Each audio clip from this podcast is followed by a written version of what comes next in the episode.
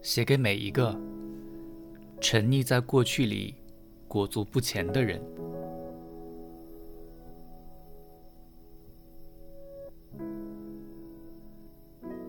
从现在开始，相信爱情。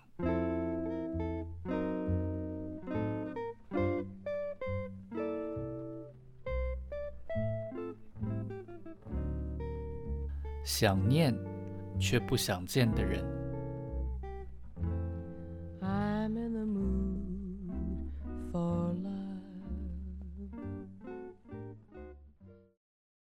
他的密码，防你的不安。信任，爱情的第一步。确立后，才有往下的可能。因此，你跟他要了。他网络上所有的账号与密码、电子信箱、MSN、脸书、扑浪，你告诉自己，要他的账号密码，并不是为了监控他。重要的是，他背后所代表的含义：信任。他愿意把那组代表隐私的数字给你，这就表示了他对你的信任。对两人关系的信任，而信任是爱情的基本要求。但更重要的是，这是你对他的信任。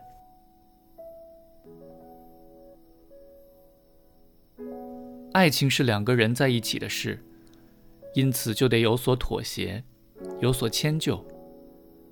就像你也让渡了自己的部分不方便一样，爱情本来就是这样。所以你不定期上去查他的信箱讯息，就像只工蚁，忙忙碌碌寻找着甜味的蛛丝马迹。你追踪着他每天的一举一动，担心他的心被偷走，没想到却也把他当成了贼在防范。然后你想起了你所说的信任，突然觉得自己有点好笑。那组数字困住了你，你太专注于解码，而忘了恋爱不是警察与小偷。曾几何时，保密防谍竟然变成你们爱情的首要工作。很久之后，你才惊觉，取得你的信任应该是他的任务，而不是你的职责。而你也忘了，其实男人都是笨贼。虽然男人很爱说谎，但却不擅长圆谎，总是破绽百出。编织谎言的密度，永远也比不过女人的心思。因此，爱情的变化，并不需要从电子信箱、脸书上获得，从语气、眼神就可以推敲出来。所以，你又问自己：为什么非要这些账号密码不可？目的是什么？跟着才发现，原来自己并不是在找他可能背叛的证据，其实是在寻觅让自己安心的证明。没有陌生女人的留言，没有暧昧不清的对话，自己就可以安然度过今晚。可是明天呢？其实你的脑海里没有一丝要分手的念头。有的只是要永远在一起的打算。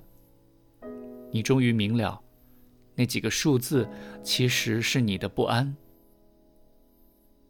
原来你把密码当成了安全感，但翻完简讯之后，到头来你还是得面对自己的不安。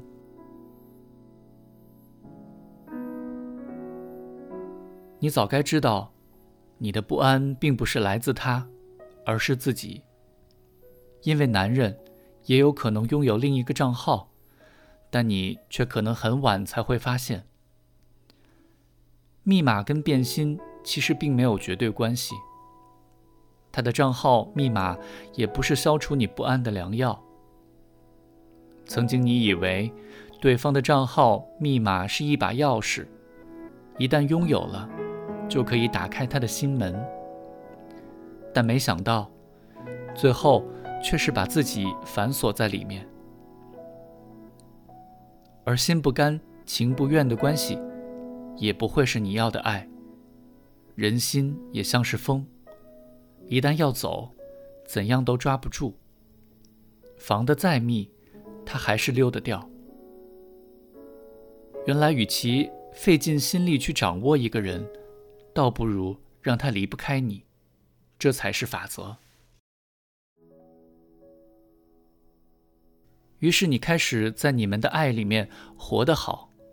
你把抓小偷的时间拿来安定自己的心，把紧盯计算机窗口的双眼用来凝视它，把今天跟谁吃饭变成喝酒不要开车的甜蜜提醒。你把自己变回了当初那个良善的自己。当然，信任还是很重要，只是你把密码还给他，选择多相信一点。他也是良善，这并不是鸵鸟心态，而是你希望自己爱上的是一个这样的人，如此而已。一是我想你，二是我爱你，三。是我想到你的笑。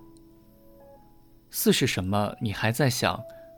后来你试着把那组反锁自己的数字，变成你们之间专属的密码，这样从今以后，谁都取代不了你。